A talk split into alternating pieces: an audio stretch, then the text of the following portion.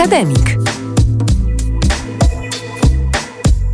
Zaprasza Dominikańskie Duszpasterstwo Akademickie. Witamy bardzo serdecznie wszystkich słuchaczy w naszych skromnych progach Akademika. To już kolejna audycja i rozpoczął się już grudzień, więc powoli będziemy przygotowywać się do świąt Bożego Narodzenia. Dziś w studiu spotykamy się w damskim gronie, więc audycję będzie prowadzić Ania oraz Marta, a będziemy gościć także Adę. E, to, że jest już grudzień i to, że spotykamy się w damskim gronie, nakierowało nas na temat, który będziemy dziś poruszać, a którym są narodziny. Gościmy Adę, która należy do duszpasterstwa Dominikanów oraz studiuje położnictwo. Bardzo, bardzo witamy serdecznie Adę. Witam, witam. A więc może pytanie na rozgrzewkę dla Ady. Czy zawsze czułaś powołanie do tego, żeby zostać położną? E, więc odpowiedź jest bardzo prosta, oczywiście, że nie. E, no i ten pomysł się pojawił jakoś w klasie maturalnej. I to wcale nie było takie oczywiste, bo nikt mi nie wierzył, że dam radę to zrobić, bo mdlałam przy pobraniu krwi i takie rzeczy, więc e, jakby to, co teraz robię, to, to było totalny, totalnie absurdalny pomysł na początku, mhm. ale teraz nie wyobrażam sobie robić nic innego, więc jednak dobry strzał. Czyli żadnych takich tradycji rodzinnych Absolutnie e, związanych z właśnie mm, medycznymi zawodami. Nie, nie, raczej nie. Okej, okay. a może w takim razie powiedz nam, y, czym są narodziny właśnie od strony położnej? Jak ty to widzisz? E, no to jest bardzo ciekawy temat, bo my na początku studiów się uczymy takiej bardzo technicznej strony narodzin, teoretycznej, jak to wszystko zrobić. Dopiero w momencie, jak wchodzimy na salę porodową, to tak naprawdę widzimy, na czym to polega. Że to jest przede wszystkim bardzo duży ładunek emocjonalny, że ja po prostu wychodzę czasami z porodu i nie pamiętam, co się działo, bo, no bo to jest po prostu tyle tam się dzieje i jakby widzicie tą rodzinę, która przeżywa najważniejszy moment w swoim życiu i tam jesteście i też dbacie od takiej strony technicznej bardzo. Mhm. To jest jakaś odpowiedzialność, my się tego dopiero uczymy, no ale jakby widzimy też położną, która musi czuwać nad wszystkim. Czyli y, wasze studia są już właśnie takie bardzo praktyczne. Tak, y, tak. Doświadczacie tego tak na sobie. Tak, właściwie już od początku, bo, bo już po pierwszym roku mamy pierwsze praktyki. No i potem wchodzimy na salę porodową, więc... A czy ta konfrontacja bywa czasami szokująca, czy raczej to, czego dowiadujecie się na studiach, to sprawdza się e, w tym, co możecie wykorzystać wtedy na tej sali porodowej, ta wiedza, te umiejętności, to wszystko, co wam mówią? To na pewno jest mniej szokujące, jak już wiemy mniej więcej, czego się spodziewać i wiemy przynajmniej w teorii, jak to wygląda, bo nie wygląda jak na filmach.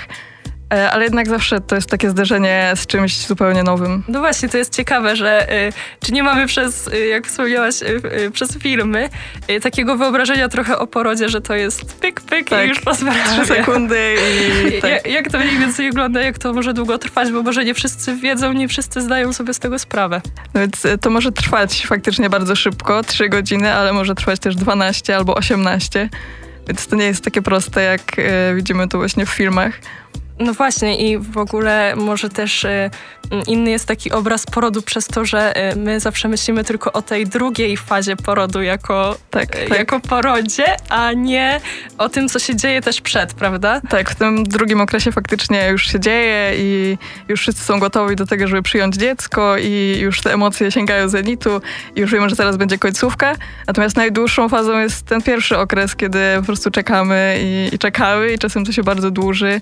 I czym polega właściwie ten, ten pierwszy okres, jakbyś przybliżyła może, może słuchaczom? E, tak, no więc e, jesteśmy sobie na sali porodowej i e, pani czuje skurcze, no ale jakby to trzeba wszystko doczekać do tych 10 cm rozwarcia, no i to e, czasem zajmuje bardzo dużo czasu. Oczywiście wspieramy, proponujemy różne ćwiczenia, rozmawiamy. No to jest trudne, jeśli to trwa już długo. No wiadomo, nikt nie lubi jak go boli, a jak go boli długo, no to tym bardziej nie. No i tak. A jakie, a jakie osoby są obecne przy porodzie? Kto może znajdować się w tym miejscu, w którym odbywa się poród? E, jest położna. E, lekarz przychodzi dopiero na e, końcówkę właściwie, no i przez cały poród może być osoba towarzysząca. I w obecnych warunkach to jest jedna osoba, czyli na przykład albo mąż, albo jakaś mama. przyjaciółka, mama, ktokolwiek. Mhm. A jak, y, Y, jak ty widzisz swoją rolę właśnie y, w tym porodzie jako położna? Co możesz dać tym kobietom? Do Dla czego jesteś było... im potrzebna? Jak, jak to można określić? Dla mnie to było zupełnie takie odkrywcze, że, że ja tam właściwie jestem, ale tylko jestem obok, że, że ja tam właściwie nic nie robię. Jeśli, jeśli nie trzeba w czymś pomóc i, i zrobić potem już, kiedy dziecko się urodzi, e, tam jakieś procedury medyczne, no to faktycznie tak, ale generalnie poród no to ja tam jestem takim biernym obserwatorem i, i po prostu to się samo dzieje. E, I wiadomo, zawsze chcemy jakoś okazać wsparcie i pomóc w jakiś sposób, no ale też no ja tego nie zrobię, tylko to jest ta kobieta, która rodzi i tak naprawdę często się czuję taką bezsilność, że ja próbuję, ale w żaden sposób przecież nie mogę jej pomóc. No tak samo pewnie czuje się ta osoba towarzysząca, tym bardziej jeśli to jest ktoś bliski dla niej. No, ale na pewno jako wykwalifikowana już prawie do końca osoba, to dajesz duże poczucie takiego bezpieczeństwa. Myślę, że tak. W ogóle to jest bardzo ważne, żeby mieć dobry kontakt z położną i też e, mi się zdarzały takie pacjentki, z którymi faktycznie miałyśmy super kontakt i, i bardzo dobrze nam się współpracowało i też widziałam, że ona mi ufa. Więc to jest naprawdę dobra sytuacja, jeśli nam się uda zapać taki kontakt. To wiadomo jest trudne czasem, no bo jednak e, nikt z nas nie wie, jak się będzie zachowywał w takiej sytuacji kryzysowej. No właśnie, tutaj wspomniałaś też o tym, żeby się dobrze czuć. Um, um, często słyszy się takie historie y, o tym, jak to y, strasznie źle jest rodzić w szpitalu i że to takie stresujące, brak intymności i w ogóle szereg wad. Y, to może tutaj warto zapytać, czy to jest właściwie jedyna opcja? To nie jest jedyna opcja.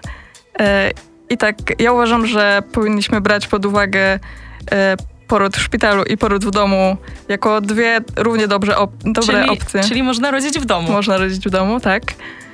No i wiadomo, że nie zawsze można. To znaczy, to musi być odpowiednie przygotowanie i trzeba być do tego przekonanym.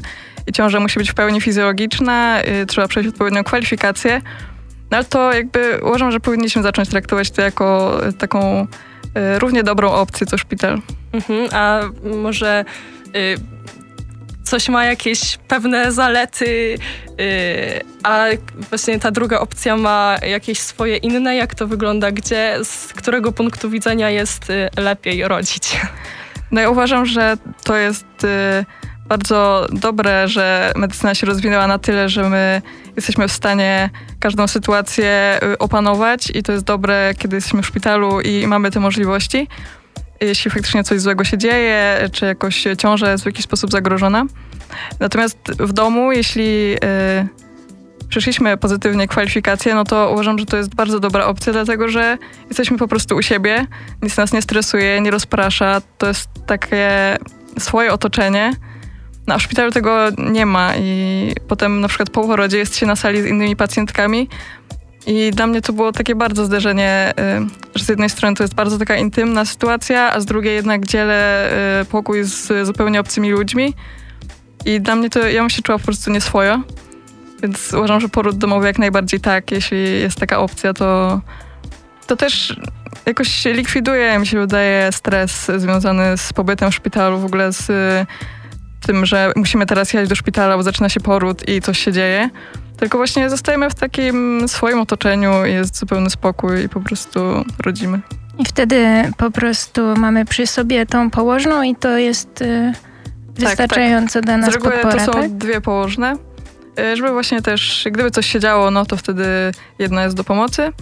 No i też warto wspomnieć o tym, że w porodzie domowym nie czekamy na ostatnią chwilę, y, aż coś zacznie się dziać, bo w szpitalu mamy tą możliwość, że możemy bardzo szybko zareagować. Natomiast no, w domu, jeśli tylko coś zaczyna iść nie tak, no to wtedy jedziemy do szpitala. Czyli w takim porodzie nie jest obecny y, lekarz, tak? Przy takim nie, porodzie. nie. Dobrze, to teraz zapraszamy na y, chwilową przerwę muzyczną i wracamy tuż po przerwie. Radio Emaus. Na dobry dzień.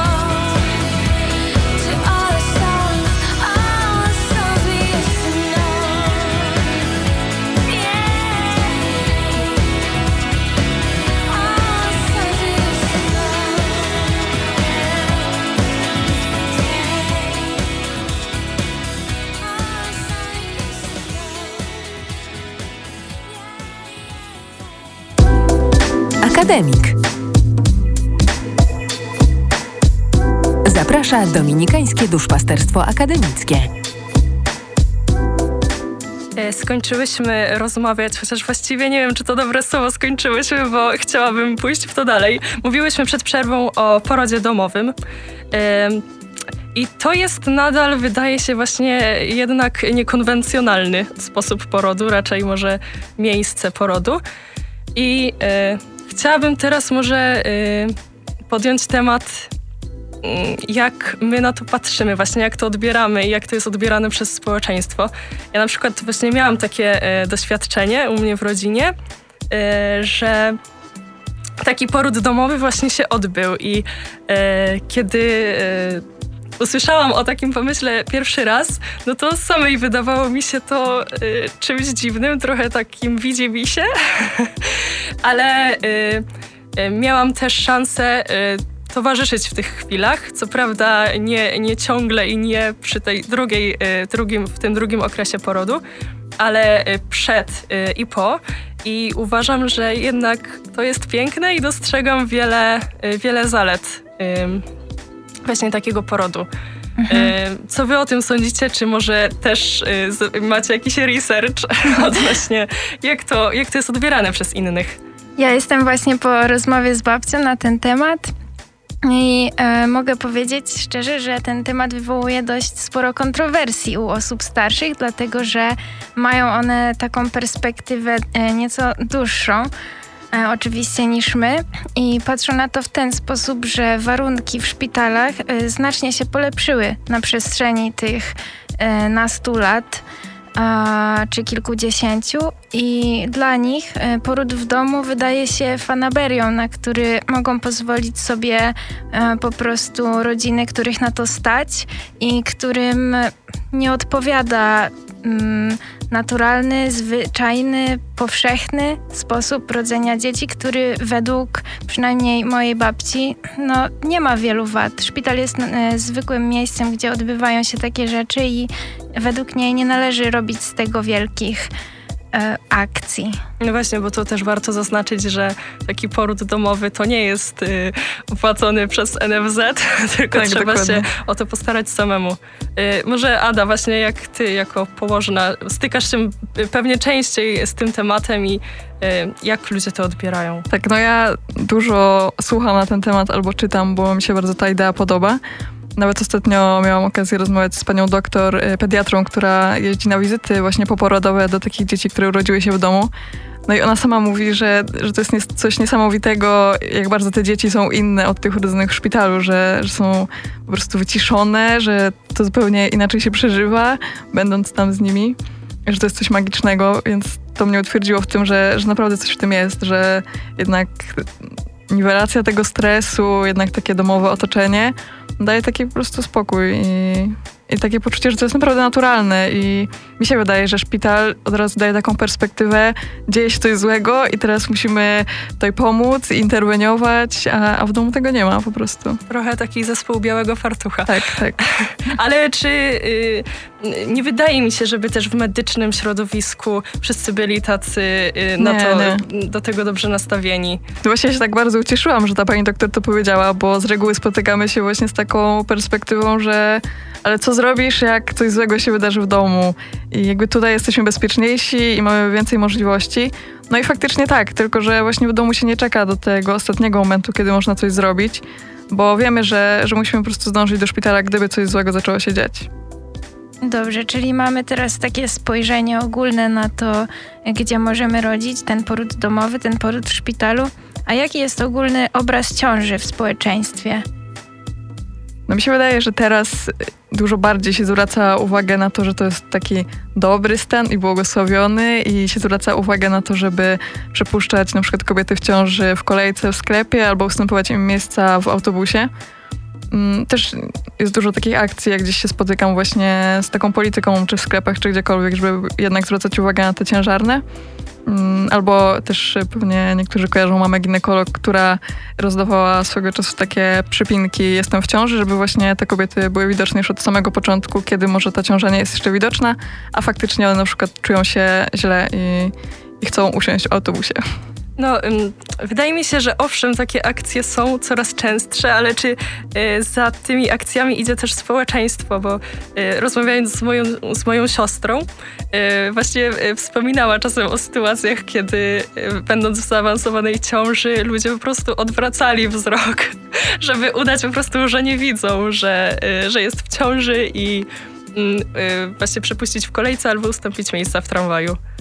No wydaje mi się, że, że też jakieś nie spotkałam się z tym osobiście, ale czytam różne historie, że właśnie tak się dzieje, że ludzie albo nie chcą widzieć, albo jakoś wiem, przeszkadza im to, że, że ktoś jest w ciąży i że to jest jakiś tej kobiety problem, a nie powód, żeby jej pomóc.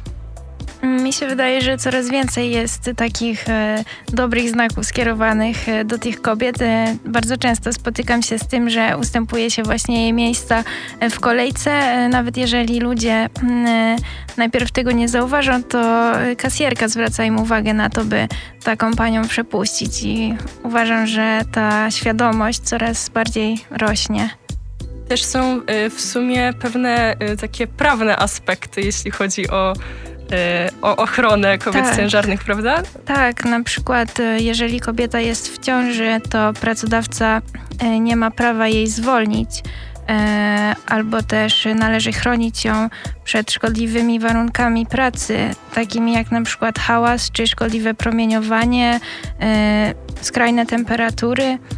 Ona jest pod naprawdę dość e, szczególną ochroną. Tak, też myślę, że warto wspomnieć o tym, że kobieta w ciąży nie musi od razu iść na zwolnienie lekarskie, tylko też pracodawca może umożliwić jej pracę na takim stanowisku, które jakby będzie spełniać te warunki bezpieczeństwa. Tak, i warto wspomnieć, że też płaca nie może być wówczas mniejsza. Tak samo wtedy, gdy już wracamy po porodzie do pracy, nie może nam zostać za zaproponowane stanowisko o niższym wynagrodzeniu. Tak, no, ale w sumie też y, istnieje takie trochę mm, ogólny społeczny strach albo takie przekonanie, że to może jednak y, kobiety, która chce rodzić dzieci, nie warto zatrudniać. Z jednej strony mm, takiej pod względem ekonomicznym może nie ma się też co dziwić pracodawcom, ale no to teraz powstaje pytanie, czy ja mam, muszę z czegoś rezygnować. Właśnie, no. właśnie, Ada, czy ty na przykład y, orientujesz się, czy kobiety wykorzystują w pełni te urlopy, które są im, y, które przysługują im po narodzinach Mi się wydaje, że nie tylko te urlopy po narodzinach, ale mhm. że już y, na samym początku ciąży, jak tylko się dowiadują, że są w ciąży, po prostu idą na zwolnienie lekarskie, no bo nie chcą ryzykować, że, że pracując po prostu coś się stanie. To też myślę, że dzisiaj mamy trochę taką y, modę na dbanie o siebie już od początku, że te dzieci jednak są częściej już takie wyczekane i, i często są na przykład jedynakami i to już jest w późnym wieku, więc no nikt nie chce ryzykować.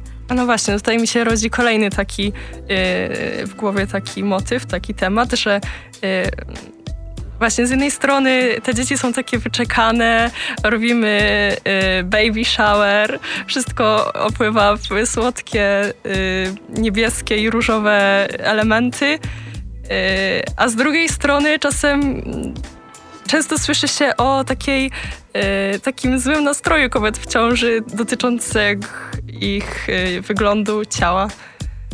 Tak, tak, no na pewno zawsze jakieś kompleksy się pojawiają i no kobiety, to, to, jest szczególny okres w życiu kobiety, wszystko się zmienia, więc wcale się nie dziwię, że, że tak się czują. Myślę, że teraz przyszła pora na kolejną piosenkę i e, widzimy się za kilka, słyszymy właściwie się za kilka minut i już porozmawiamy bardziej o tym, co po porodzie.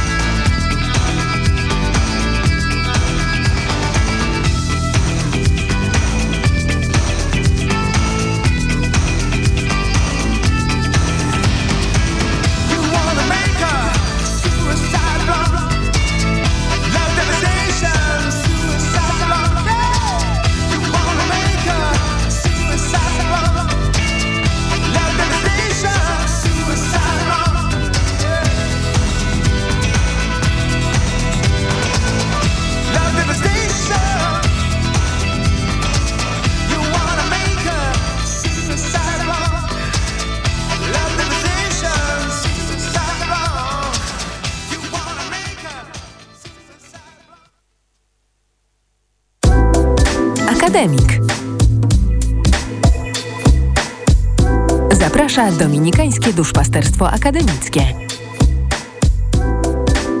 Witamy po przerwie. Jesteśmy już po porodzie, w momencie, gdy mamy to dziecko już na rękach. Jest to pełny, dopracowany w najdrobniejszych szczegółach mały człowiek. Takie małe, doskonałe ciałko. I ono zaczyna się kształtować, rosnąć. I teraz pytanie, jaka jest nasza rola w tym kształtowaniu tego małego człowieka? Tak, no to jest też właśnie takie ciekawe doświadczenie, że to dziecko w brzuchu jest takie abstrakcyjne i za chwilę ono już jest na świecie. I ja mam takie doświadczenie, że i co teraz dalej? To znaczy ono już jest i ono jest całe i teraz trzeba je wychować i trzeba dać mu po prostu wszystko. I Zadbać to, o nie. Tak, i to my je kształtujemy. To jest w ogóle jakieś abstrakcyjne. Jak ty widzisz tą rolę rodzica w tych pierwszych dniach, tygodniach? No ja widzę najbardziej tak, że chodzi po prostu o bliskość. E, teraz często gdzieś się spotykam z tym, że nie noś dziecka, bo się przyzwyczai, a to właśnie o to chodzi, że dziecko jest od początku w bliskości z matką, od początku jest kołysane i noszone, więc w momencie, kiedy się rodzi, to ono właśnie tego potrzebuje i nie zawsze chodzi o to, że jest głodne, czy że trzeba mu zmienić pieluchę, tylko właśnie o to, że ono potrzebuje być z kimś blisko i potrzebuje się przytulić i potrzebuje ciepła i potrzebuje słyszeć e, na przykład bicie serca albo głos mamy, mamy albo taty. Także to jest ważne, najważniejsze Czyli... na początku. Czyli ta czułość. Tak. Już, na, już nawet y, przecież y, mówi się y, coraz częściej o tak zwanym kangurowaniu, więc już w tych y, pierwszych momentach życia jest ważne, żeby właśnie dziecko było blisko matki. Tak zwany kontakt skóra do skóry, tak, prawda? właśnie, Nie. powinien trwać dwie godziny. A jeśli na przykład y, było cięcie cesarskie, no to wtedy tata może kangurować dziecko i, i dostaje je od razu na ręce. No i to jest, to jest bardzo taki fajny moment, że zaczynamy od bliskości, zaczynamy od tego, że się przytulamy i po prostu jesteśmy razem. A co w przypadku, gdy um, mimo tej bliskości, o mimo tulenia dziecka i noszenia go na rękach przez parę godzin, ono ciągle nie przestaje płakać i my zaczynamy się frustrować przez to, że nie możemy go uspokoić? No niestety na to nie ma rady i, i czasem po prostu takie dzieci się trafiają. I ja myślę, że to w ogóle wynika z tego, że, że to są tacy sami ludzie jak my i oni czasem mają gorszy dzień i czasem na przykład są przebodźcowane albo jest im jakoś niewygodnie, źle i, i po prostu czują tak Zresztą jak my. Zresztą też nie ma się co dziwić, bo wychodzą z y, ciepłego, ciemnego, dość tak, cichego dokładnie. miejsca, a y, szczególnie w szpitalu witają je oślepiające światło, hałas, harmider, który tak. jest po prostu obecny na sali porodowej. Dokładnie. I... No, a, mm, trzeba też pamiętać o tym, żeby oddzielać właśnie te emocje dziecka, to co się z nim dzieje, od tego, kim ono jest, prawda? Bo często tak, tak. to, że ono płacze, my postrzegamy jako, może nie często, ale niektórzy tak postrzegają, że jest to w pewnym stopniu jakaś złośliwość dziecka. Tak, że ono wymusza na mnie teraz coś, a no dziecko nie myśli w taki sposób. Ono ma jakieś potrzeby i po prostu je komunikuje. No i ten płacz właśnie, no, ono nie ma innej, innego kanału komunikacji niż płacz, więc jakby w ten sposób wszystko komunikuje ale nie ma wykształconych takich mechanizmów jak my, dorośli, że to teraz zrobię ci na złość i teraz coś na tobie wymuszę, bo y, ja coś chcę. I... Tak, takie abstrakcyjne myślenie tak. rozwija się w człowieku zdecydowanie później, więc y, ono ze swoim jeszcze y, niewykształconym rozumkiem nie umiałoby stworzyć takich y, połączeń y, przyczynowo-skutkowych, Y, które by go doprowadziły do tego, że jeśli ja zrobię tutaj na złość komuś, to dostanę na pewno to. Jest nawet taki, był taki eksperyment odnośnie właśnie takiego myślenia dalekosiężnego przez dzieci, prawda? Tak, chodzi tutaj o ten eksperyment z piankami marshmallow. E, tak, tak, tak, to było coś takiego. Tak, e, dzieciom w wieku przedszkolnym zaproponowano, że e, da się im jedną piankę natychmiast lub że dostaną dwie pianki po jakimś czasie i e, w ten sposób chciano sprawdzić ich e, abstrakcyjne myślenie. Chciano zobaczyć, ile z nich zaczeka, by dostać te dwie pianki po jakimś czasie, a ile z nich będzie chciało tą nagrodę natychmiast. No i okazało się, że e, te pięcio czy sześciolatki nie, chyba były to 4 lub 5-latki, one zdecydowanie częściej wybierały tą jedną piankę natychmiast, ponieważ no, nie widziały sensu czekania, chciały to dostać natychmiast, od razu. Tak właśnie odnośnie jeszcze eksperymentów i e, tej bliskości, przypomniał mi się e, taki e, z, z małpami, kiedy małe małpiątka były zabrane od, od swoich matek i w pomieszczeniu, w którym się znajdowały, y, były umieszczone dwie takie kukły małp. Y, jedna była y, pluszowa i miła, ale nie miała pokarmu, a druga była druciana, co wiadomo jest niezbyt przyjemne, ale trzymała, miała w ręku jedzenie? W ręku, tak, w ręku butelkę z, z jakimś mlekiem. I e, co prawda y, małpiątko chodziło faktycznie do niej się y, pożywić, ale wracało y, natychmiast i przesiadywało większość czasu z tą pluszową, przyjemną matką, mimo że to była jednak, no to nie było, nie był to żywy organizm. Więc to też myślę, że pokazuje jak ta bliskość już nawet wśród zwierząt jest ważna, więc tym bardziej myślę, że u ludzi. Właśnie, że ona mu nie zapewniała żadnych y, tam fizjologicznych y, potrzeb, y, nie zaspokajała, a jednak ta małpka lgnęła właśnie do tej, która zapewniała mu po prostu bliskość i ciepło i mogła się do niej przytulić. Tak, jeszcze był w sumie y, y, poczyniono takie obserwacje y, już na ludziach, na dzieciach były dwa żłobki. Jedno było przy y, więzieniu, gdzie przesiadywały właśnie kobiety. Y, drugie było w takiej ochronce u sióstr zakonnych. Y, nie pamiętam w jakich latach się to działo, ale właśnie. Mm, co prawda, siostry zakonne zapewniały dzieciom wszystkie, wszystko, co, to, czego potrzebowały, tak, z takiego fizjologicznego punktu widzenia. Jedzenie były, były myte, ale jednak nie były przytulane, nie poświęcano tylu y, takiej uwagi tym dzieciom. Y, I w stosunku do y, dzieci ze żłobka tego przy więzieniu, gdzie dzieci te mogły liczyć na towarzystwo swoich matek, gdzie jednak właśnie były tulone i miały z nimi kontakt, przeżywalność y, tych y, dzieci z tej ochronki była o, o wiele gorsza. Chyba jedna jedna trzecia chyba dzieci, tak statystyki pokazywały, po prostu umierało, przy czym w tych żłobkach więziennych żadne. Hmm. Czyli jednak ta czułość to jest ta pierwotna potrzeba, którą musimy w największym stopniu zaspokajać. A, a co z y, późniejszym okresem, gdy dziecko już dorasta? Czy zgadzacie się ze mną, że tutaj najważniejsze będzie wsparcie, które mu dajemy i taka podpora, y, zachęcanie do tego, żeby działało, wskazywanie mu na jego dobre strony, Czytałam wiele o tym, że mm, właśnie negowanie zachowań dzieci może przyczynić się na to, że stają się niechętne do wchodzenia potem w dorosłość, mają problem z podejmowaniem decyzji, mają niską samoocenę. Co ty możesz o tym, Ada, powiedzieć? No mi się wydaje, że to jest ważne, żeby traktować dziecko jak innego człowieka, odrębnego, ale nie infantylizować go za bardzo. To znaczy nie negować jego potrzeb, jego uczuć, tylko jakoś właśnie słuchać i dawać mu po prostu akceptację i potrafić z nim rozmawiać, tak jak z każdym innym. Bo nam się często wydaje, że dzieci bardzo mało rozumieją i że to my wiemy lepiej, a jednak trzeba ich słuchać. Dobrze, czyli trzeba ich słuchać, musimy wsłuchiwać się w ich potrzeby. Tak, dokładnie. Ja y, sobie przypominam takie mądre zdanie, które mnie jakoś dotyka. Y, nie ma dzieci, są ludzie. Myślę, że to jest y, właśnie takie y, ważne podejście.